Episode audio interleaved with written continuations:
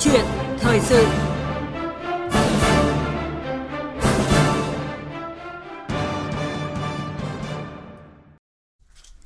Thưa quý vị, thưa các bạn, trước yêu cầu tiếp tục đẩy mạnh toàn diện đồng bộ công cuộc đổi mới theo tinh thần nghị quyết đại hội 13 của Đảng, trong bài phát biểu trước Quốc hội và đồng bào, cử tri cả nước, Thủ tướng Chính phủ Phạm Minh Chính đã nhấn mạnh 6 nhiệm vụ trọng tâm và đột phá chiến lược, trong đó tiếp tục hoàn thiện thể chế cơ chế chính sách, nhất là hoàn thiện thể chế kinh tế thị trường, định hướng xã hội chủ nghĩa và cải cách mạnh mẽ nền kinh tế hành chính quốc gia.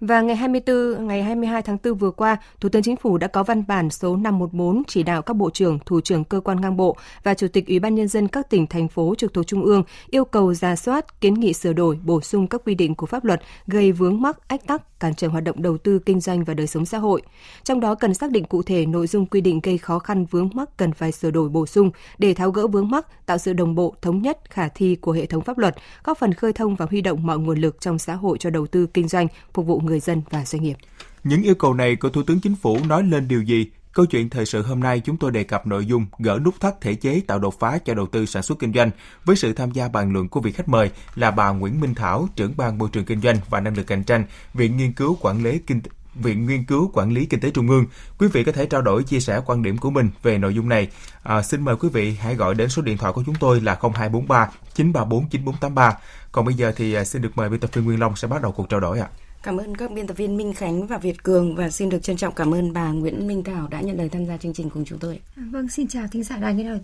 nghe đài tiếng nói Việt Nam. Vâng và để bắt đầu câu chuyện xin mời bà Nguyễn Minh Thảo và quý vị thính giả cùng nghe một tổng hợp ngắn sau đây.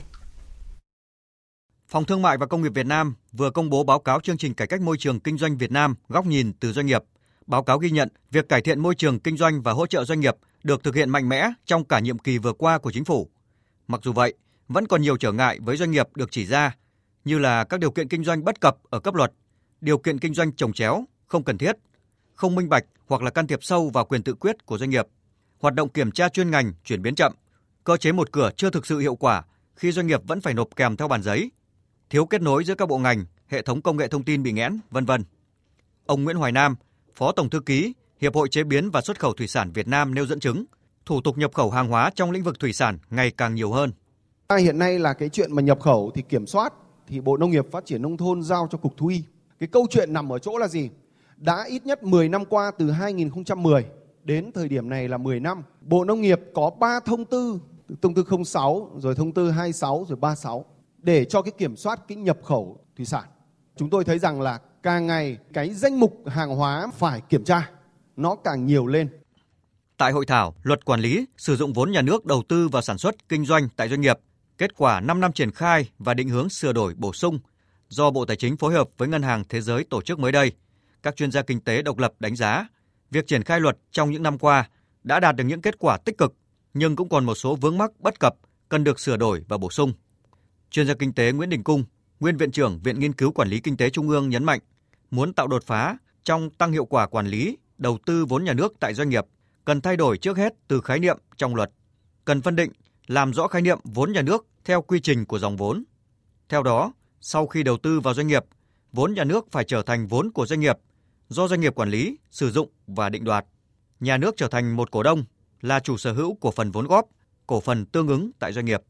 Từ khi mà nhà nước lấy cổ phần về rồi,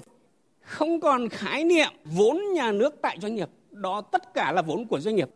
chúng ta không thể có một doanh nghiệp mà trong đó có chục loại tài sản với chế độ quản lý sử dụng khác nhau. Nào là đất đai thì sử dụng thế này, tài sản công thì sử dụng thế kia, nhà đất thì sử dụng thế này. Như thế thì làm sao mà doanh nghiệp thực hiện đầu tư được? Đấy là cái mà tôi cho rằng đầu tiên khái niệm này phải thay đổi. Khi mà chúng ta không phân định được như thế, chúng ta sẽ không rõ ràng về trách nhiệm và quyền lợi, quyền lực liên quan đến quản trị của doanh nghiệp. Vâng, thưa bà Nguyễn Minh Thảo, trưởng ban môi trường kinh doanh và năng lực cạnh tranh của Viện Nghiên cứu Quản lý Kinh tế Trung ương ạ. Trước tiên xin được hỏi là bà có suy nghĩ như thế nào khi mà nghe tổng hợp vừa rồi của Đài Tiếng nói Việt Nam? À, trước hết thì cũng à, cần phải thấy rằng là chúng ta à, thời nhiệm kỳ vừa qua chúng ta đã làm được một số những cải cách và cải thiện môi trường kinh doanh à, và nổi bật như là cắt giảm điều kiện kinh doanh hay là cải cách các hoạt động về quản lý kiểm tra chuyên ngành à, đối với hàng hóa xuất nhập khẩu tạo được những cái chuyển biến tích cực trong tư duy về quản lý và trong xây dựng chính sách. À, mặc dù đã có rất là nhiều nỗ lực cải cách như vậy, song rào cản đối với hoạt động đầu tư kinh doanh thì vẫn còn.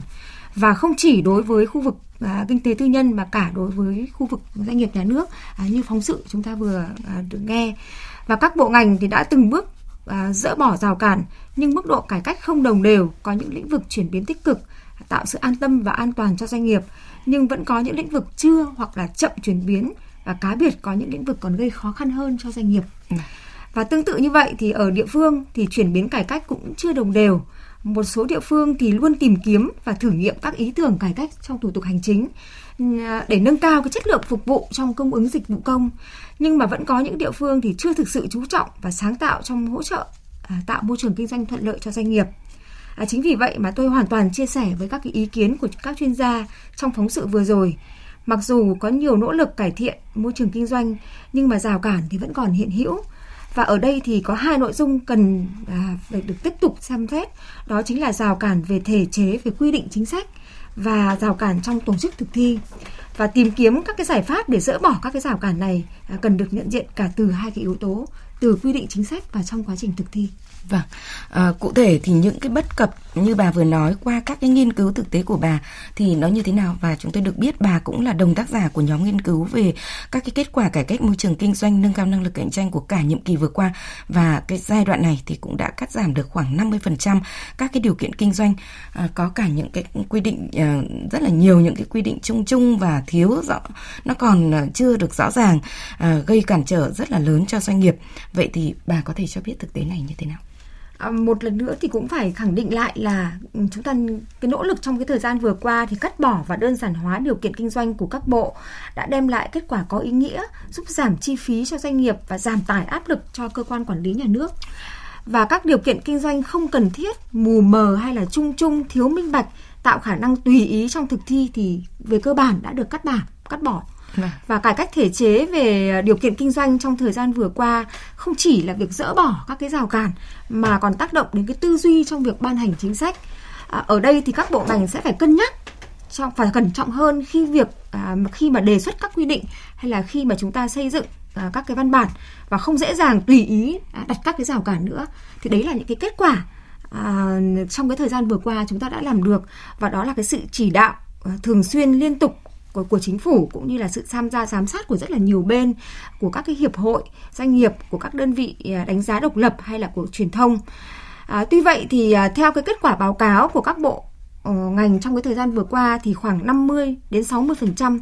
số điều kiện kinh doanh đã được cắt bỏ và đơn giản hóa và cái điều này đã thực hiện mạnh mẽ trong cái giai đoạn là 3 năm từ 2017 đến 2019.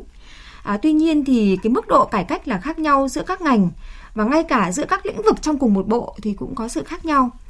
Và điều kiện kinh doanh không cần thiết à, can thiệp sâu vào hoạt động sản xuất kinh doanh của doanh nghiệp thì vẫn còn và quá trình thực thi thì cũng vẫn đang tạo ra rào cản. Và bên cạnh đó thì cũng phải thấy rằng là những bất cập và rào cản còn được nhận diện ở trên nhiều khía cạnh khác nữa. Ví dụ như là những cái rào cản trong cái hoạt động về quản lý hay là kiểm tra chuyên ngành hay là những bất cập do cái mâu thuẫn hay là trồng chéo khác biệt à, giữa các cái văn bản pháp luật và đây là những cái tồn tại khá là lâu rồi nhưng mà chúng ta đã nhận diện nhưng mà chúng ta chưa có cái giải pháp để khắc phục những cái mâu thuẫn trồng chéo à, giữa các văn bản pháp luật. Vâng, và chúng tôi rất là mong muốn bà cho biết một cái thực tế bà bà chứng kiến hoặc là bà đã biết về những cái bất cập của các cái quy định này mà gây ảnh hưởng trực tiếp cho một cái doanh nghiệp nào đó được không ạ? À, dẫn chứng về bất cập do các cái quy định mâu thuẫn trồng chéo giữa các văn bản pháp luật thì rất là nhiều À, và khá là nhiều và đặc biệt là liên quan tới các cái quy định về đầu tư đất đai xây dựng hay là vấn đề về môi trường. Và năm 2015 thì Viện Quản lý Kinh tế Trung ương nhận diện được 37 vấn đề mâu thuẫn trồng chéo à, liên quan tới cái hoạt động về đầu tư, về đất đai, về xây dựng, về tài nguyên môi trường. Và đến năm 2020 thì Bộ Kế hoạch Đầu tư giả soát 252 văn bản à, liên quan đến việc tổ chức và à, triển khai ờ, các cái dự án đầu tư thì có 19 văn bản có quy định mâu thuẫn và trồng chéo. Hay là như Bộ Tài nguyên Môi trường giả soát 440 văn bản à, liên quan đến đất đai tài nguyên môi trường, xây dựng và kinh doanh bất động sản thì có đến 30 văn bản có nội dung là chưa thống nhất và bất cập trồng chéo và không còn phù hợp. À, như vậy thì với những vài con số như ở trên thì có thể thấy rằng là những bất cập do quy định mâu thuẫn trồng chéo khá là phổ biến Mặc dù vấn đề này đã được nhận diện trong những năm qua, nhưng triển khai thì chưa triển khai hoặc là chậm được triển khai, ừ, thắc, khắc phục và tháo gỡ. Chúng ta chưa có được tìm được những giải pháp để tháo gỡ những cái điểm nghẽn này. À, bất cập này khiến cho việc triển khai dự án bị đình trệ, à, không thể triển khai, làm gia tăng chi phí về thời gian và tiền bạc và rủi ro đối với doanh nghiệp. Và thực tế tại nhiều địa phương thì các dự án à, quan trọng chậm được triển khai đã ảnh hưởng đến tốc độ phát triển kinh tế của địa phương và làm môi trường kinh doanh trở nên là kém hấp dẫn hơn. À, về đấy, về điều kiện kinh doanh thì chúng ta cũng nhìn thấy những cái tháo bỏ à, những cái điều kiện không cần thiết không hợp lý. À, nhưng mà chúng ta cũng vẫn còn thấy tồn tại những cái điều kiện kinh doanh mà gây khó hơn cho doanh nghiệp. À, tôi đơn cử như là trước năm 2016 à, để kinh doanh cái dịch vụ kiểm định kỹ, à, kỹ thuật về an toàn lao động thì doanh nghiệp chỉ xin cấp phép tại Bộ à, Lao động Thương binh Xã hội thôi. Nhưng đến nay với nghị định à, số 44 năm 2016 thì doanh nghiệp phải chịu sự quản lý và xin phép bởi 10 bộ với các cái điều kiện kinh doanh gần như tương đồng và thậm chí là trùng nhau. À, chính vì vậy mà cái sự trồng chéo này đi ngược với cải cách và thể hiện cái tư tưởng à, phân chia cái sự quản lý giữa các cái bộ ngành và gây khó hơn cho doanh nghiệp thậm chí dồn doanh nghiệp vào cái tình trạng là đóng cửa. Và chính vì thế mà chúng ta thấy rằng những cái hình thức về điều kiện kinh doanh hay là những cái trồng chéo trong các văn bản pháp luật thì đang gây rất là khó cho doanh nghiệp. Và đấy còn chưa kể một số các cái điều kiện kinh doanh à, như là các cái chứng chỉ à, do cơ quan quản lý nhà nước cấp thì cũng còn khá phổ biến. Và những cái lĩnh vực này dường như chậm được cải cách và chần chừ cắt bỏ. Và nhiều cái nội dung đào tạo đôi khi thì mang tính hình thức hơn là phản ánh cái năng lực và hiệu quả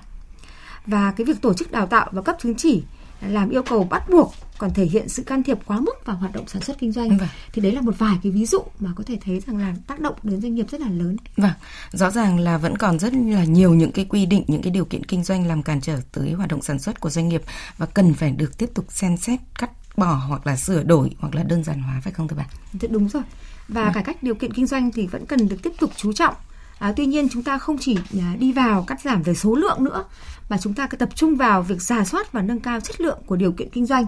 Và chỉ nên quy định các cái điều kiện kinh doanh thật sự cần thiết và có thể cân nhắc cho các doanh nghiệp tự tuân thủ và cơ quan quản lý nhà nước thì thực hiện hoạt động hậu kiểm thì tạo có thuận lợi hơn cho doanh nghiệp khi mà bắt đầu cái hoạt động khởi sự kinh doanh. Vâng, à, như chúng tôi đã thông tin thì ngày 22 tháng 4 vừa qua thì Thủ tướng Chính phủ đã có văn bản số 514 gửi các bộ trưởng, thủ trưởng cơ quan ngang bộ và chủ tịch Ủy ban nhân dân các tỉnh thành phố trực thuộc trung ương nhấn mạnh về thực trạng hệ thống pháp luật vẫn còn những cái mâu thuẫn trồng chéo, thiếu thống nhất, thiếu khả thi và không phù hợp với thực tiễn đang gây cản trở khó khăn cho hoạt động đầu tư sản xuất kinh doanh và đời sống của nhân dân. Và Thủ tướng Chính phủ đã yêu cầu phải ra soát kiến nghị sửa đổi bổ sung các cái quy định của pháp luật gây vướng mắc và ách tắc cản trở hoạt động đầu tư, kinh doanh và đời sống xã hội. Trong đó thì cần phải xác định cụ thể các cái nội dung quy định gây khó khăn vướng mắc cần phải sửa đổi bổ sung để tháo gỡ và vướng mắc những cái vướng mắc này và tạo sự đồng bộ thống nhất khả thi của hệ thống pháp luật góp phần khơi thông và huy động mọi nguồn lực trong xã hội cho đầu tư kinh doanh và phục vụ người dân cũng như là doanh nghiệp. À, văn bản cũng yêu cầu là phải gửi các cái kết quả giả soát, thống kê và đề xuất kiến nghị về Bộ Tư pháp cũng như là Văn phòng Chính phủ trước ngày 15 tháng 5 tới đây để tổng hợp báo cáo Chính phủ cũng như là Thủ tướng Chính phủ. À, xin được hỏi bà Nguyễn Minh Thảo ạ, những cái yêu cầu này của Thủ tướng Chính phủ nói lên điều gì ạ? À, chúng ta cũng thấy rằng là văn bản số 514 vừa được ban hành ngày 22 tháng 4 là những cái ngày đầu tiên của chính phủ nhiệm kỳ này với những cái chỉ đạo mạnh mẽ và quyết liệt thì cho thấy là thủ tướng chính phủ và chính phủ dành cái sự quan tâm lớn đối với việc tạo lập môi trường kinh doanh thông thoáng, an toàn và đảm bảo cái tự do kinh doanh thông qua tập trung gỡ bỏ các cái rào cản gây ách tắc cho hoạt động đầu tư kinh doanh của doanh nghiệp. Và điều này thể hiện chính phủ mới coi trọng vai trò và đóng góp của doanh nghiệp và tạo cái niềm tin rằng chính phủ mới sẽ hỗ trợ cái nỗ lực cải cách mạnh mẽ, quyết liệt để đồng hành cùng với sự phát triển của doanh nghiệp. Và cái thời gian mà theo như công văn chỉ đạo thì gửi các cái kết quả giả soát thống kê và đề xuất kiến nghị gửi về Bộ Tư pháp và Văn phòng Chính phủ vào trước ngày 15 tháng 5 là khá gấp. À, đòi hỏi các bộ ngành địa phương phải nỗ lực và thực hiện với quyết tâm rất là cao.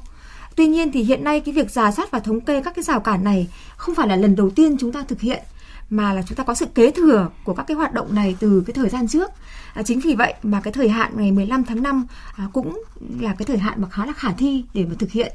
À, vì thế ở à, trong cái văn bản à, số 514 này đã thể hiện được một cái tinh thần là chúng ta cố à, chính phủ đã mong muốn gỡ bỏ những cái rào cản và hướng tới cho doanh nghiệp một cái môi trường kinh doanh thuận lợi. Vâng, à, như bà vừa phân tích ở trên thì đã có rất là nhiều những cái điểm còn hạn chế trong môi trường kinh doanh ở nước ta. Vậy bà có thể phân tích kỹ hơn là những cái lĩnh vực nào còn nhiều rào cản, còn nhiều hạn chế và hạn chế các cái quyền tự do kinh doanh cũng như là ẩn chứa rất những cái rủi ro cho doanh nghiệp và người dân. À, phải nói rằng là môi trường kinh doanh ở nước ta đã từng bước được cải cách theo cái hướng cởi mở, thông thoáng và an toàn hơn cho doanh nghiệp. À, tuy vậy những cái rào cản về môi trường kinh doanh thì vẫn còn hiện hữu và một số lĩnh vực thì chứa ẩn những cái rào cản mà đang hạn chế cái quyền tự do kinh doanh của doanh nghiệp. Và à, ở đây thì phải kể đến à, những cái rào cản này thì phải, phải thấy rằng là những cái mâu thuẫn trồng chéo à, trong cái pháp luật về đầu tư đất đai xây dựng đây là những cái mảng à, vấn đề à, mà chúng ta thấy rằng là đã ừ, vướng mắc và gây rất là nhiều những cái cản trở trong cái thời gian vừa qua nhưng mà chúng ta đang chậm được giải quyết và chậm được tháo gỡ và những cái bất cập à, trong các quy định về đầu tư công thì cũng là một trong những cái yếu tố làm cản trở tới cái hoạt động đầu tư kinh doanh và những cái rào cản về điều kiện kinh doanh thì trong một số các cái lĩnh vực và đặc biệt như là những cái lĩnh vực liên quan đến à, một vài cái ví dụ mà tôi có chia sẻ ở bên trên ừ. trong đặc biệt trong lĩnh vực về an toàn lao động này hay là một số các cái lĩnh vực khác trong lĩnh vực về của thông tin truyền thông thì cũng là những cái mảng vấn đề mà còn nhiều những cái rào cản mà gây khó cho các doanh nghiệp. Vâng. À, vậy theo bà thì giải pháp nào để có thể gỡ được uh, những cái nút thắt này? À, trước tiên thì cần phải thay đổi cái tư duy về quản lý à, đối với hoạt động sản xuất kinh doanh à, của doanh nghiệp. À, cơ quan quản lý thì nên đặt à, cái niềm tin vào doanh nghiệp và hướng dẫn doanh nghiệp tuân thủ pháp luật tức là coi doanh nghiệp là đối tác của cơ quan quản lý nhà nước thay vì là quản lý để tránh lợi dụng tức là đến lúc nào cơ quan quản lý nhà nước cũng có một cái sự nghi ngờ rằng là nếu mà văn bản chính sách không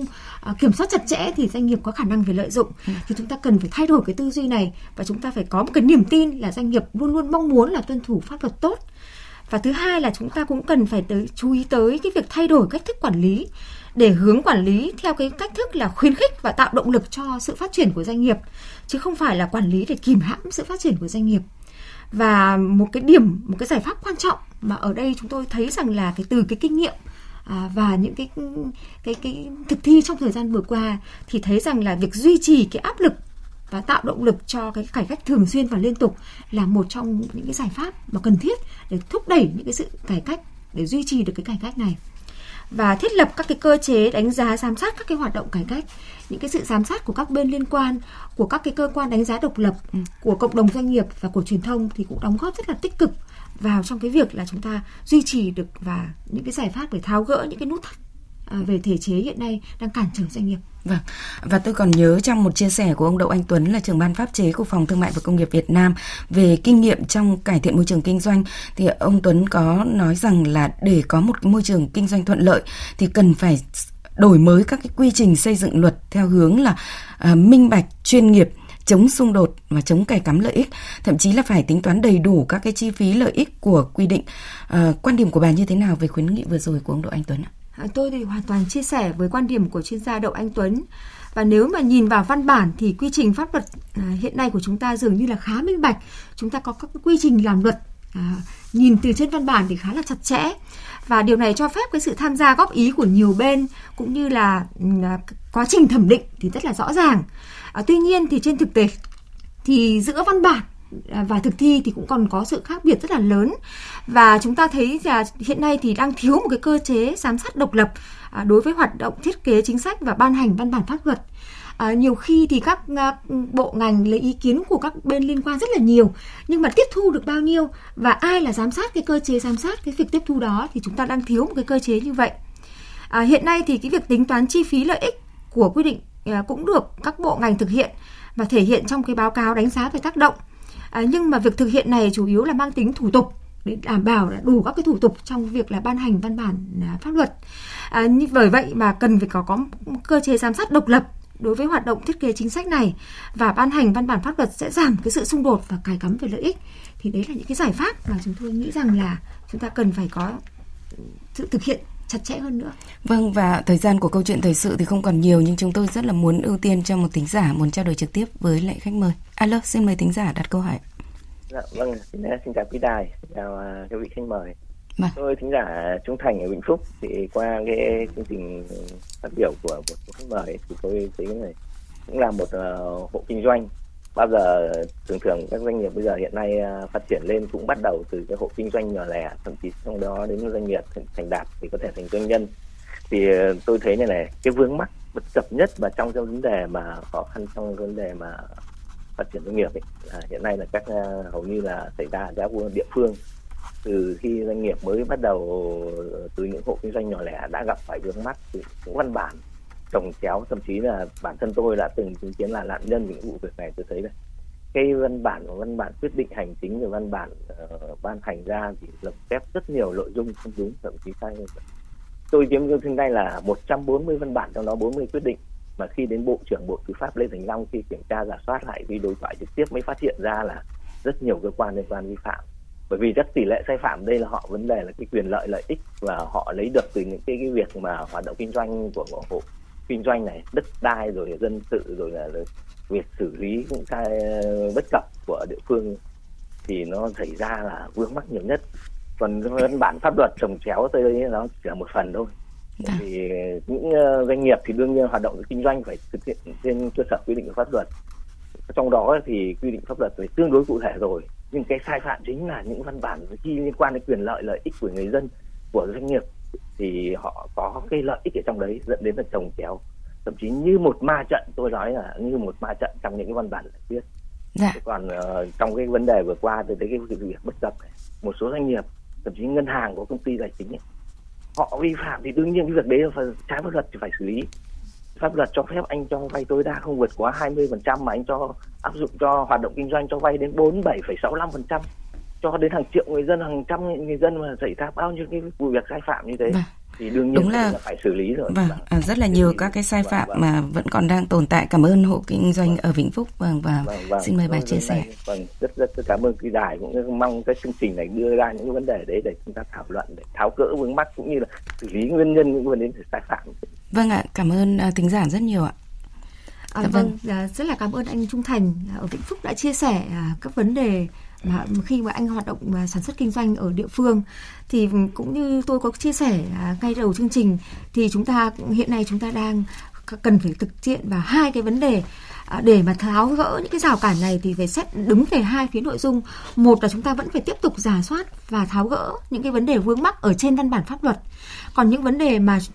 tiếp theo đó là phải thực hiện ở dưới cấp thực thi. Chính vì thế mà chúng ta phải đi từ hai phía, vừa là quy định văn bản pháp luật, vừa là trong cái tổ chức thực thi. Và ở đây thì như lúc nãy à, à, anh Thang Trung Thành cũng có chia sẻ rằng là ở địa phương có rất là nhiều các văn bản chỉ đạo hay là những cái quyết định của địa phương trồng chéo mâu thuẫn, và anh gặp rất là nhiều. Thì đấy chính là cái bất cập trong cái việc là giữa văn bản và thực thi có có sự khác biệt. Và chúng ta phải thực hiện cái việc giả soát này không chỉ là ở trong những văn bản nữa, mà chúng ta cần phải đánh giá, giám sát và cái việc ừ, giám sát chặt chẽ hơn trong cái hoạt động về thực thi. Vâng, và chúng ta hoàn toàn có thể uh, tin tưởng và hy vọng rằng là các cái yêu cầu ở trong văn bản uh, à, 514 của Thủ tướng Chính phủ uh, như là một cái thông điệp rất là mạnh mẽ trong cải thiện môi trường kinh doanh ở nước ta trong thời gian tới phải không ạ? Vâng, và thời gian của câu chuyện thời sự đã hết và một lần nữa xin được trân trọng cảm ơn bà Nguyễn Minh Thảo là trưởng ban môi trường kinh doanh và năng lực cạnh tranh của Viện Nghiên cứu Quản lý Kinh tế Trung ương đã tham gia chương trình. Vâng, xin chào thính giả. Xin được cảm ơn phần trình bày của biên tập viên Nguyên Long.